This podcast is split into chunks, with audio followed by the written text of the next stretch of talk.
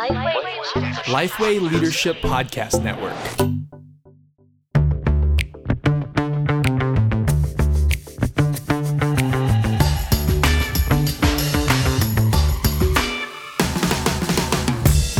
G'day, I'm Scott Sanders. And I'm Derek Hanna. Welcome to The One Thing, a podcast designed to give you one solid practical tip for gospel centered ministry every week.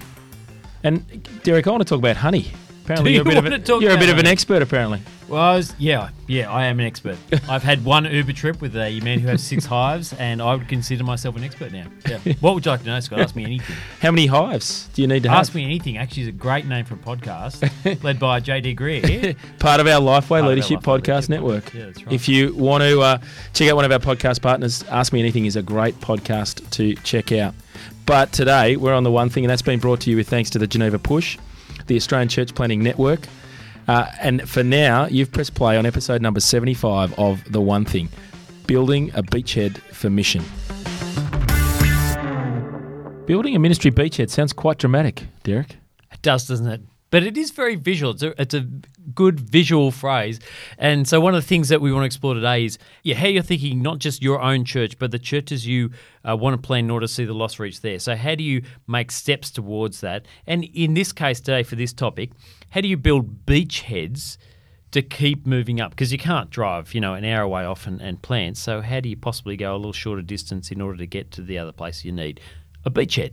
And today we've got Chris Eakins, who's the pastor of Coast EC Church, just up past Sydney, well, probably a little bit further up past Sydney, about four hours, uh, at uh, the beautiful town of Forster.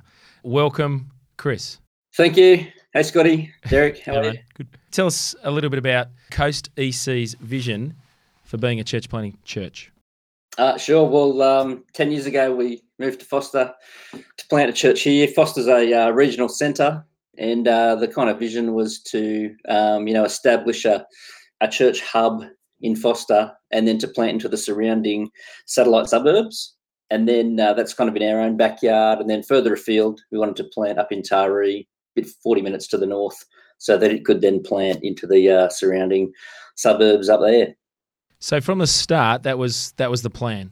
You know, it sounds like from Yeah. the start you had this vision, or is this something that just came to you, you know, a couple of years ago after church kind of worked? Um, no, that's that was kind of always the plan to try and plant a, a church that planted churches. I didn't exactly know what shape it would take until we kind of hit, hit the ground here. So we've had a crack at a whole bunch of different different things in that direction. So one of the things that I've heard you talk about before, because that's your vision to plan Taree, is Hallidays Point, which is where you kind of went to. Um, why did you do Hallidays Point before you went to Taree? Uh, well, so Taree is 40 minutes to the north of Forster, and uh, I suppose over the last 10 years, there's been a fairly steady stream of people from Taree come down to church for a little while, but uh, the, the commute ended up being too much for them to kind of stick and get involved midweek and invite their mates to church and stuff like that. Uh, we tried to plant uh, some home groups in Taree to try and uh, create, you know, a bit of a midweek presence up there, and that, that for some reason uh, bombed pretty hard. So uh, we figured the next the next best thing to do was to plant halfway, which was Hallidays Point, 20 minutes north of here and 20 minutes south of there, and with a view to um, inviting people down from Taree. Um, we figured that commute was a bit more sustainable for them, and then send them back up to Taree to plant uh, there. So you've described it as a beachhead. Yes, Did, did they? Is the vision always been in Hallidays Point? This is a beachhead, like it is a temporary meeting. Uh, no, the, the, the kind of purpose for Hallidays was always for it to be a, a congregation or a campus plant of Coast EC, and two two main purposes. One was to reach the lost people at uh, Hallidays Point. There's seven thousand people up there, but then also to function as the beachhead for uh, for Taree. So twi- twin goals there, particularly. You've talked about the location. You've talked about actually setting up a campus uh, or a congregation up at Hallidays Point. Is that the only thing needed? Like, how did you find the person to lead that? Um, how did you envisage the church, you know, to get on board with that, you know, with that vision? What are the practical steps for actually getting this happening? Well, yeah. So we we've prayed a lot about this. Uh, we've been praying for yeah ten years now for Taree and the surrounding suburbs. So um, yeah, lot, lots of prayer. Um, I suppose trying to get clarity on the vision and the strategy of how we're going to try and uh, tackle that. So um, starting a home group up at Hallidays was a bit of a first step. Try and form a bit of a potential launch team for for that community, and then likewise when people start coming down from Taree, um, we try and start home groups up in Taree, which we've got now, with a view to them kind of forming a launch team up there. And can you give us a picture of the uh, how this took twelve to eighteen months? This has been two to three years. Oh, well, we've been praying for 10 years. Um, so, three years ago, we uh, took on a church planter apprentice. So, you asked, where do, you, where do you find the people? Well, I think I've been ringing you up for five years, Scotty. So, um, through the Geneva assessment process, uh, are you meeting any guys who would potentially uh, be suited to planting in Taree, which I think would be a pretty tough place to, to plant? And Yeah. uh, then, um, yeah, after, you know, several persistent phone calls and uh, being like the dripping tap. Yeah, we, we got to meet um, Joel Hill uh, through the Geneva assessment process. We took him on board as a church planter apprentice. Part of the apprenticeship was having him round up the, the crew from Hallidays, the home groups there, and and do the uh, the launch team thing and start that congregation of Coast EC. Yep. Um, that was kind of like uh, part of his apprenticeship, with a view to then um, taking whoever he can gather from amongst Coast EC and crew who've come down from Taree and surrounds back to Taree. So he's lived in Taree the whole time he's been with us, two and a half years now. And God willing, he's going to um, plant in Taree. Um, Yeah. So it's helpful to hear that you had to be persistent, like a dripping tap, a bit, you know, a bit like you know, regularly going back to the same fishing spots and you know, and fishing them even when there's even when there's not, you know, they're not biting because you know that you know that's where they bite. Uh, you persistently came back. Um, what about what about yourself uh, as a leader? What did what did you need to change? Because you enjoy ministry, you love starting new things. To be able to hand over to to, to Joel uh, and hand off the starting the new thing, that would have been a bit of hard work for you. Or have I got you wrong? You don't like starting new things. oh, mate, like you're saying, if you're fishing and uh, you know there's a big fish down there, do you want to be handing the rod to someone else? no way. No way. no way. Um, yeah. So um, that was a particularly, I found that very hard to do actually, take on Joel and then um, uh, say to him, "Here- here's, here's a group, why don't you form a launch team and, and plant? Because um, that, that's part of a, I suppose, part of the um, way God's, you know, gifted me starting ministries and to give someone else, you know, the, crack at that, that, that was painful. Um, Yep. That's the fun stuff. That's the action. I wanted to be be there, but uh, for his for his training and ultimately for the good of you know the folk up in Taree. Um, yeah, Joel was just tasked with the go the go for it. You raid the cupboard, take whoever you want, go for it. Now you're intentional. You're intentional about that. You, you know, you just spoke very briefly about training. Um, you, you're intentional about what you were getting him to do back at Coast. You're intentional about actually having him uh, land and and and live in Taree because that's that's kind of the end. And that and that meant you know he was commuting 40 minutes every day to go to you know go to the office in in Forster. Yes. Um, what other you know intentional things did you do with the Hills to to get them ready? I suppose just walk with him, um, you know, through the whole process in terms of getting having vision clarity, rounding up a launch team, working out um, what the what the kind of purpose is. Like I said, those twin purposes of uh, reaching the lost and uh, forming a beachhead, uh, helping him work out the uh, oh, actually getting him to work out the um, the venue with the with the launch team. Um, talking through finances, just just kind of uh, like a, like a regular apprenticeship uh, on the job, training as he goes, and we just dig into whatever roadblock or hurdle or the next step is. Great. Well, we, we're going to take a quick break and we are, are going to talk about one of our great podcast partners, Which one? Podcast. Podcast, uh, the New, new. Churches Q&A podcast with Daniel Im, Ed Stetzer and Todd Adkins. Ah, three guys we love very much. Uh, what have they done recently? Temptations Permanent Location, how to start a leadership pipeline in your church. In fact, we had Todd and Daniel Atty to do that.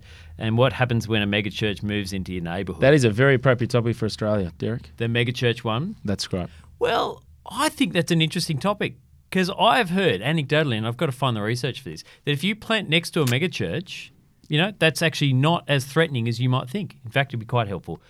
Anyway, that's not our podcast. We're not doing that today. Okay, that's not our podcast. But and I'm not sure even that's what Forster did. I'm not sure in Taree there's a megachurch. Is there, Chris? Uh, no, mate. no. Okay, no, no megachurch there. Anyway, but Scott, Let's throw to you. What's in your toolbox today? Uh, well, you've heard Chris talk uh, a bit about his strategy there in terms of 20 minutes and 20 minutes. Got a great resource online from Wade Burnett uh, that unpacks some of the thinking into how to how to build and how to prepare for a, uh, uh, I guess, a multi-campus or a multi-site uh, church. and so we'll give give a link for that in the show notes. The second resource is is a book called um, Multi Church. I, I think I think it's always helpful to sort of read what other people are doing. Uh, and so the book called uh, Multi Church, uh, we'll put in the link there, show notes to that as well, is, is a really helpful book to read. And then the uh, the final resource, uh, uh, Chris has talked about apprenticeships and church planning apprenticeships. That's not something that um, you know that, that we, we often in Australia do the the apprentice apprenticeship beforehand. Just going to give you a link to um, MTS. MTS have just relaunched their website. They've got a whole bunch of resources that are really helpful on uh, mts.com.au, and we'll provide a link in the show notes to those as well. Excellent. Alrighty, back to Chris Higgins. Chris, you've mentioned um, that you prayed for ten years to get to Taree. Um, and you've also said that one of the things you've said to the Hills, you've given them kind of carte blanche permission to go and raid Forster and put people. How is it in that 10 years uh, that you've held on to the mission that you had there, that evangelistic drive? And how is it that the people who Joel and Hannah are talking to now in order to pull up to Taree, how are you instilling them with that evangelistic fervour that you guys had right at the start? How have you kept that going? Uh, I suppose that um, mainly we believe the gospel. You know, we hmm. believe that um, people need Jesus, and so that's that's the that's the constant drive. We live in um, between Jesus' resurrection and his return, so I don't really have too much better to do with my time than um, you know help people meet him or grow in him.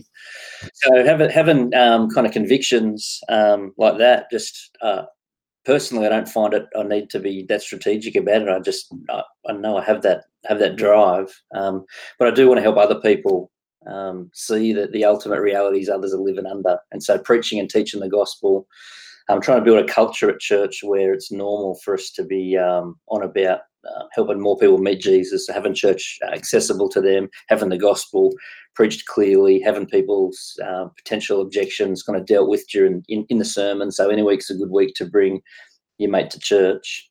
I'm trying to help people um, feel confident about bringing their mates to church where they can uh, hear the gospel or other kind of evangelistic events. Um, so try yeah try and build their confidence to do that. So part of the, our, one of the key planks we have is predictability. So we run the mm. same course the same way, and the church kind of run sheet doesn't change a whole a whole bunch. Um, so people know what they're going to get when they come to church. But also we do try and uh, help help build people's competencies to help them share their testimony in a way that's natural for them uh, or provide some easy tools to invite their mates. But um, yeah, mate, keeping the gospel front and center um, is, is, basically how we've kept mission on the agenda. Mm. So you've talked you talked there just I guess briefly about the sort of the Sunday gathering or the, the regular gathering. You've kept that consistent and the same. Haven't had you know a lot of changes. Uh, what sort of systems have you also you know found helpful from the start that you've sort of put into the you know structures and systems you put into the life of Coast EC? Uh, yeah, probably uh, being intentional about prayer. Um, we, we encourage anyone who calls Coast EC home to be um, praying for three or four of their non-Christian mates um, regularly. Um, we try and drive that through our home groups. Make sure we're praying in the public gathering. Um, uh, I think prayer is a pretty good system. we bring in the needs of others to our Father, and He's good at getting stuff done. So uh, prayer is probably the best system we got, a yep. God-given system there. Uh, yeah, within our home groups, we're at the moment trying to um, help someone in the group take responsibility for for mission. So have uh, a group member, not the leader, a group member, kind of keeping it on the radar of other group members. Like, who are you praying for at the moment? What do you think the next step is? Hey, we've got this event coming up. Is that an appropriate one for your mate? Um, yeah, so driving things through our home groups is another one of our um, key kind of systems. As you've talked to the Hills and people about going to Taree, you're not worried about them taking the people who do everything at Forster and kind of pillaging them up oh, to? Oh, oh, to be honest, yeah, this is painful. Um, I basically said to Joel, mate, you come and raid the cupboard. If you can convince, you can have a go taking anyone with you, um, and you can you can do that. No, no one's off limits. Um, so, yep, he's been pretty good at doing that. good at doing that.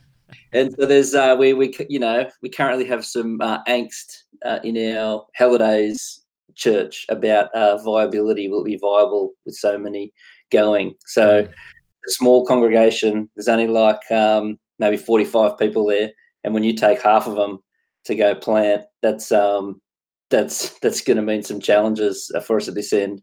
But we we just think it's uh, really important that it, like a a beachhead does get established now in Taree so that it can reach the surrounding suburbs. And um, there's, there's a cost to that. We, we get to say goodbye to good people, good friends, and there's, there's a relational cost to that too. Mm. Yeah, so there's pain. Now, one final question. Someone might push back and say, "I don't have, I don't have the resources."